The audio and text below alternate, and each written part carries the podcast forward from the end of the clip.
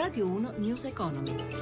17.32, buon pomeriggio, ben trovati da Luigi Massi, chiusura in ordine sparso oggi per le borse europee. Michela Coricelli dalla redazione di Milano, a te. Dopo una giornata d'alta volatilità, il mini rimbalzo è arrivato a sorpresa, spinto da Wall Street, o meglio dal rialzo del petrolio. Milano sta chiudendo, in questo istante il dato non è definitivo, il Fuzzi Mib registra un rialzo dell'1,27% circa, Londra più 1,11%, Parigi in lieve rialzo a più 0,15% e invece Francoforte è rimasta negativa a meno 0,35%. Anche Wall Street altalenante, il Dow Jones a più 0,12%, il Nasdaq a meno 0,23%.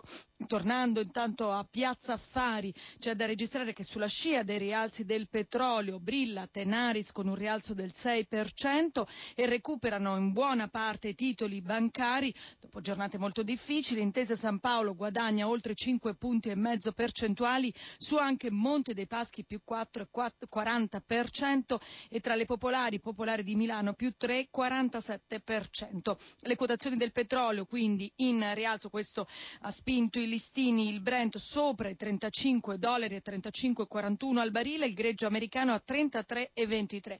Lo spread fra BTP italiano e Bunto tedesco cala 120 punti base, il rendimento all'1,51%, l'euro vicino a 1,12 dollaro.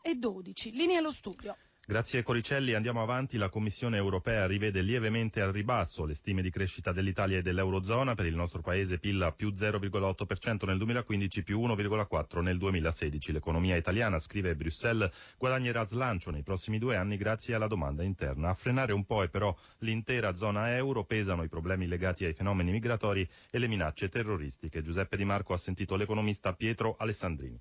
Ci sono molti fattori di crisi internazionali, non solo quelli indicati dalla Commissione, e c'è una situazione di stallo istituzionale a livello europeo con rischi di disgregazione molto preoccupanti. Le correzioni eh, delle previsioni eh, a ribasso sono molto piccole per l'Eurozona con la previsione di una risalita. Quello che deve preoccupare per l'Italia è che c'è una lieve riduzione nel 2016, ma la riduzione è prevista a continuare anche nel 2017. Un altro dato preoccupante è quello sull'inflazione allo 0,5% nell'Eurozona, la metà di quanto previsto in precedenza. Beh, la bassa inflazione è preoccupante perché non è un segnale di forza competitiva, ma al contrario di debolezza dei mercati e degli investimenti eh, che influiscono negativamente sulle aspettative di ripresa.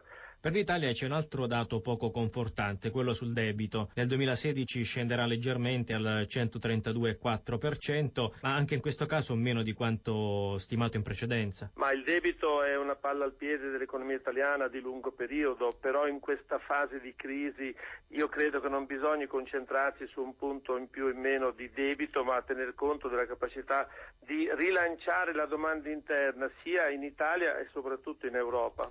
Parliamo di commercio mondiale, siglata in Nuova Zelanda la Trans-Pacific Partnership, un'intesa tra 12 nazioni che rappresentano quasi il 40% dell'economia globale. Intanto proseguono anche i negoziati non privi di critiche su un altro grande accordo, il TTIP, che interessa specificamente Europa e Stati Uniti. Sentiamo Amalia Carosi solo per l'economia americana potrebbe valere 100 miliardi di dollari all'anno. L'accordo di libero scambio tra Stati Uniti, Giappone, Canada, Australia, Brunei, Cile, Malesia, Messico, Nuova Zelanda, Perù, Singapore e Vietnam prevede una graduale riduzione di circa 18 mila dazi sul commercio di beni industriali e agricoli. Gli stati firmatari hanno ora due anni di tempo per la ratifica e il varo di leggi che ne permettano l'attuazione. La Trans-Pacific Partnership sarà in funzione solo quando quando sei paesi, tra cui Stati Uniti e Giappone, l'avranno ratificato. Non mancano però le polemiche. Erano in molti ieri a protestare ad Auckland contro la firma. Per i contestatori l'intesa mette a rischio la sovranità nazionale dei contraenti, con la possibilità che le grandi corporations possano citare in giudizio i governi che ostacolano la loro attività.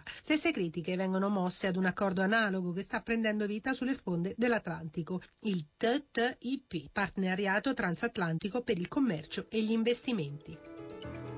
17.36 News Economy a cura di Roberto Pippan torna domani alle 11.32 il podcast lo trovate all'indirizzo newseconomy.rai.it in regia Ezio Bordoni da Luigi Massi. Buon proseguimento d'ascolto su RAI Radio 1 Radio 1 News Economy